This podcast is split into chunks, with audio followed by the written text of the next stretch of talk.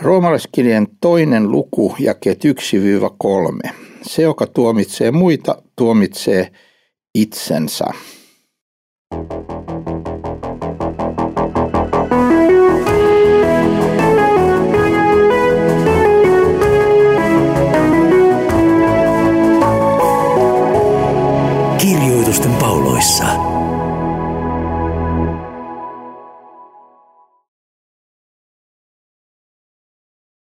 Olemme tulleet tässä roomalaiskirjeen läpikäynnissä lukuun kaksi. Koko ensimmäisessä luvussa Paavali on maalannut meidän etemme sen tilanteen, missä Jumalasta luopuneet Jumalan todellisuuden hylänneet pakanat elävät, eli ei-juutalaiset elävät. Mekin olemme tässä mielessä pakanoita, että olemme ei-juutalaisia. Se ei ole mikään haukkumasana, vaan se on niin kuin eri asia kuin juutalainen, niin sitten on kaikki muut ovat pakanoita. Ja, ja nyt Paavali siirtyy puhumasta näistä, näistä pakanoista niin tämmöisen toiseen äh, ihmisryhmään. Ja, nä, tässä on edelleen puhetta sinänsä ihmisistä, jotka ovat ei-juutalaisia, mutta nyt on kysymys ihmisistä, jotka päinvastoin kuin ensimmäisessä luvussa äh, kuvattiin, niin äh, kun ensimmäisessä luvussa kuvattiin semmoinen räikeästi Jumalasta luopunut elämäntyyli, niin nyt tässä kuvataan semmoista ihmistä, joka tuomitsee sen Jumalasta luopuneen elämäntyylin. Ja sanotaan näin, sen tähden sinä oi ihminen, et voi millään itseäsi puolustaa. Olitpa kuka hyvänsä, joka tuomitset, sillä mistä toista tuomitset, siihen sinä itsesi syypääksi tuomitset, koska sinä, joka tuomitset, teet samoja tekoja. Ja me tiedämme, että Jumalan tuomio on totuuden mukainen niille, jotka sen kaltaisia tekevät. Vai luuletko ihminen sinä, joka tuomitset niitä, jotka sen kaltaisia tekevät ja itse samoja teet, että sinä vältät Jumalan tuomion? Vai halveksitko hänen hyvyytensä ja kärsivällisyytensä ja pitkämielisyytensä runsautta, etkä tiedä, että Jumalan hyvyys vetää sinua parannukseen? Nyt siis puhutaan ihmisestä, joka, joka on ulkonaisesti niin kuin moraalinen ja ikään kuin tämmöinen, kun me sanomme moraalivartija, että hän tuomitsee jyrkästi ne, jotka rikkovat Jumalan käskyt ja, ja poikkeavat Jumalan tahdosta elämässään. Ja nyt kuitenkin Paavali sanoi, että kun on tämmöinen ihminen, niin, niin Paavali sanoi, oi ihminen, et voi millään itseäsi puolustaa. Olitpa kuka hyvänsä, joka tuomitset. No miten niin? Eikö meidän tulisi tuomita se, mikä on väärin ja äh, tuomita Jumalan tahdon vastainen elämäntyyli?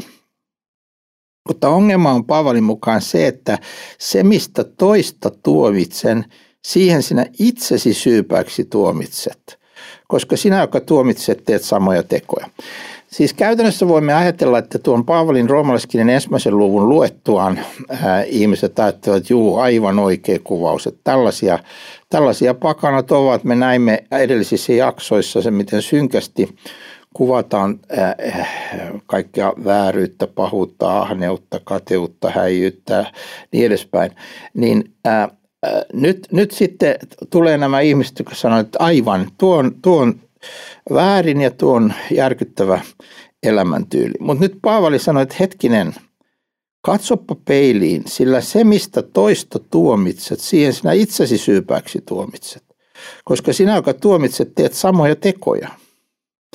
Ja hän tulee tämän vielä tässä avaamaan, mutta jo heti ymmärrämme, että niin, jos me olemme rehellisiä itsemme suhteen, niin maailmassa ei ole mitään sellaista syntiä ja vääryyttä, jota ei meidänkin sydämestämme löytyisi. Ihmisen sydän on, on tämmöinen niin kuin pesä, jossa on kaikkea mahdollista vääryyttä ja jos se siellä saa rauhassa kehittyä, niin se myöskin sitten helposti johtaa tiettyihin tekoihin ja tiettyyn elämän tyyliin. Ja nyt Paavali sanoi, että jos, jos, jos minä nyt tuomitsen muita ihmisiä heidän elämäntyylistään, niin ongelma on se, että minä olen sydämeltäni samanlainen ihminen. Minä olen ihan samanlainen ihminen, että kun mä tuomitsen niitä, jotka tekevät jonkun tietyn vääryyden ja elävät jossain tietyssä asiassa Jumalan sana vastaan, niin, niin itse asiassa – mun sydämessäni on sitä samaa syntiä ja sitä samaa luopumusta ja sitä samaa kapinaa Jumalaa vastaan. Ja sen tähden minulla ei niin sanotusti ole varaa tuomita ketään, koska jos tuomitsen toisen, niin minä itseni syypäksi siihen tuomitsen, koska mä teen niin kuin samoja tekoja. Otetaan vaikka esimerkiksi, että jos ihminen – äh, halveksii ja tuomitsee jotakin ihmistä, joka on hyvin kateellinen ihminen ja puhuu hyvin kateellisesti jostain, jostain toisesta ja, ja, ja sitten mä tuo, olipa se kateellinen, niin sitten kuitenkin mun omassa sydämessäni on myös sitä kateutta. Se ei suuntaudu ehkä juuri samaan asiaan tai henkilöön, johon tämän toisen kateus, jonka minä tuomitsen, mutta sitä samaa kateutta on ja löytyy minunkin sisimmästäni. Ja, ja nyt Paavali siis sanoi, että me tiedämme, että Jumalan tuomio on totuudenmukainen niille, jotka sen kaltaisia tekevät. Eli Jumala ei katso henkilöön. Hän ei tuomitse toisia ankarammin ja sitten toisia kevyemmin sen persoonan mukaan, vaan hän tuomitsee oikeudenmukaisesti, täysin vanhurskaasti. Jumalan tuomiossa ei ole pienintäkään valituksen paikkaa ja sijaa, koska hänen tuomionsa on totuudenmukainen. Ja siksi se osuu kaikkiin ihmisiin, ei vain niihin, jotka me katsomme, että tuo on ulko, ulkoisesti vaikka joku ihminen jää kiinni valehtelemisesta julkisuudessa tai, tai, tai rahan väärinkäytöstä tai jostakin tällaisesta asiasta, niin sitten me tuomitsemme hänet, että ei olisi uskonut tuostakaan ja, ja, ja näin. Mutta todellisuudessa, niin kuin olemme todenneet tämän kohdan tätä kohtaa tutkiessamme, niin meillä kaikilla on tuo sama ongelma. Me kaikki olemme sydämestämme ää, aina sopivan tilaisuuden tullen, niin me olemme epärehellisiä ja, ja epäluotettavia ja, ja emme puhu täyttä totuutta. Ja siksi meillä ei ole varaa tuomita toista ja siksi Jumalan tuomio on totuudenmukainen meille kaikille, meitä jokaista kohtaan.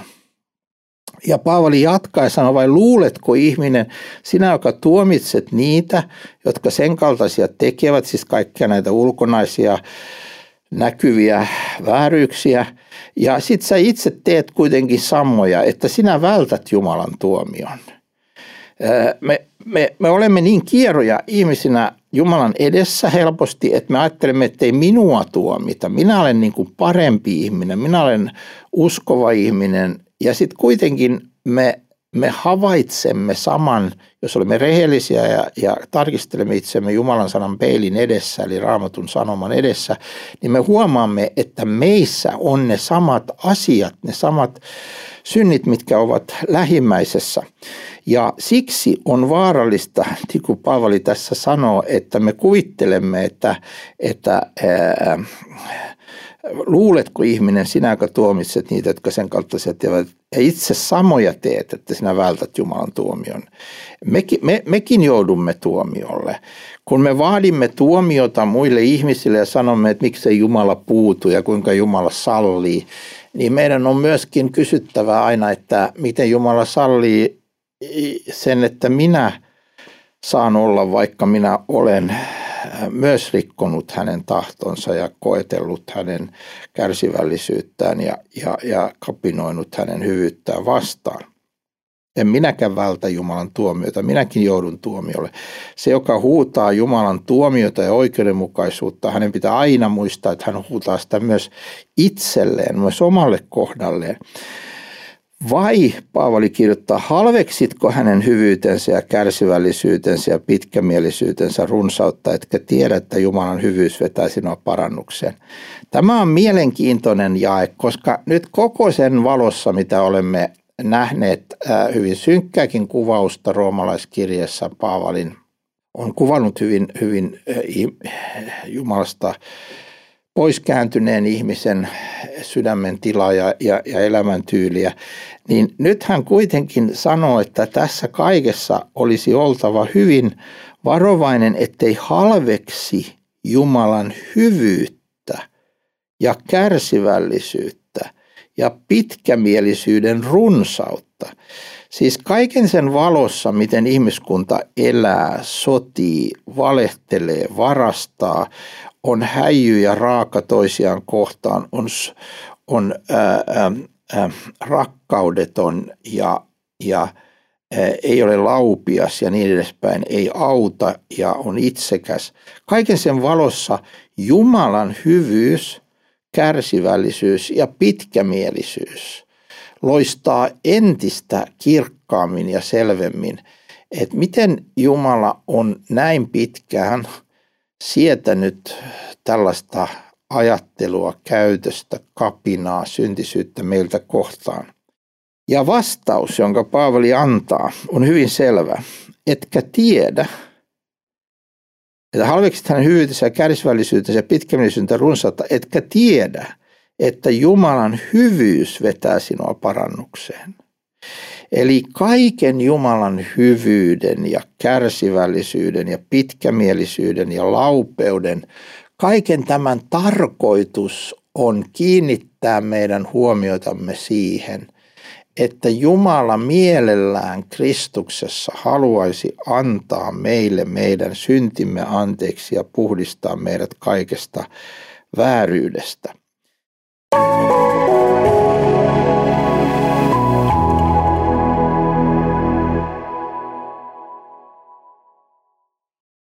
Joku on voinut, jos on tätä sarjaa seurannut alusta alkaen, niin todeta, että aika synkkää on tämä Paavalin teksti täällä roomalaiskirjassa. Kyllä, koska hän antaa ensin semmoisen sydän juuria myöten menevän ää, ää, tällaisen niin kuin analyysin ja tällaisen niin kuin arvion ihmisen elämästä, että se on niin, että me olemme kaikki rikkoneet ja kapinoineet ja tehneet väärin. Mutta sitten hän toteaa, että kaiken tämän valossa, miten valtavan suurta on Jumalan hyvyys ja kärsivällisyys ja pitkämielisyys ja miten se kaikki koko ajan pyrkii houkuttelemaan ja vetämään meitä ja herättämään meidät siihen, että me tekisimme parannuksen. Ja mitä tämä parannus on? Ei sitä, että me parannamme itsemme niin, että me muutamme itsemme hyväksi ihmiseksi, koska siihen me emme pysty, vaan niin parannus on eh, niin kuin luterilaisen kirkon tunnustuskirjat kirkkaasti ja yksinkertaisesti ja selkeästi opettaa, että parannus on sitä, että me tunnustamme syntimme – Jumalan edessä. Me myönnämme sen, että minä en ole yhtään parempi kuin kukaan muu ihminen. Minä olen syyllistynyt sydämessäni kaikkeen siihen, mitä muutkin ihmiset ovat tehneet, joko sydämessään tai todellisuudessa ja, ja, tai siis tekoina. Ja, ja, ja näin mä, mä, mä tunnustan olevani osa – langennutta kapinoivaa syntistä sukukuntaa ja ihmiskuntaa. Näinhän me teemme joka ikinen Jumalan palvelus. Me tunnustamme syntimme, tunnustamme Jumalan edessä rikkoneemme ja tehneemme väärin. Ja sitten se toinen osa tästä parannuksessa on, että me otamme vastaan täydellisen anteeksi antamisen Jeesuksen Kristuksen nimessä ja veressä. Ja tästä Raamattuhan sanoo, että joka tunnustaa syntinsä, jos me tunnustamme syntimme, on hän uskollinen ja vanhuskas niin, että hän antaa meille meidän syntimme anteeksi ja puhdistaa meidät kaikesta vääryydestä. Ja tämä Jumalan sanan tämmöinen ankara arvio meistä ja, ja analyysi meistä, jossa me emme todellakaan saa mitään hyvää todistusta, vaan saamme huonon todistuksen Roomaskirjan ensimmäisessä ja toisessa luvussa, niin se johtaa meidät tilanteeseen, jossa meidän tulisi tunnustaa, että tämä on totta, tämä Jumala sinun arviosi, ja minä turvaan yksin sinun armosi ja Kristuksessa olevaan anteeksi antamukseen ja rauppeuteen ja Jumalan rakkauteen. Ja se riittää. Se on täydellinen. Se ulottuu joka ikiseen ihmisen. Ei ole ketään syntistä tämän maan päällä, johon ei ulotu tämä sana, että jos sinä käännyt Jeesuksen puoleen, niin ja tunnustat hänelle niin sinä saat uskoa täysin kaikki syntisi Jeesuksen nimessä ja veressä anteeksi annetuiksi.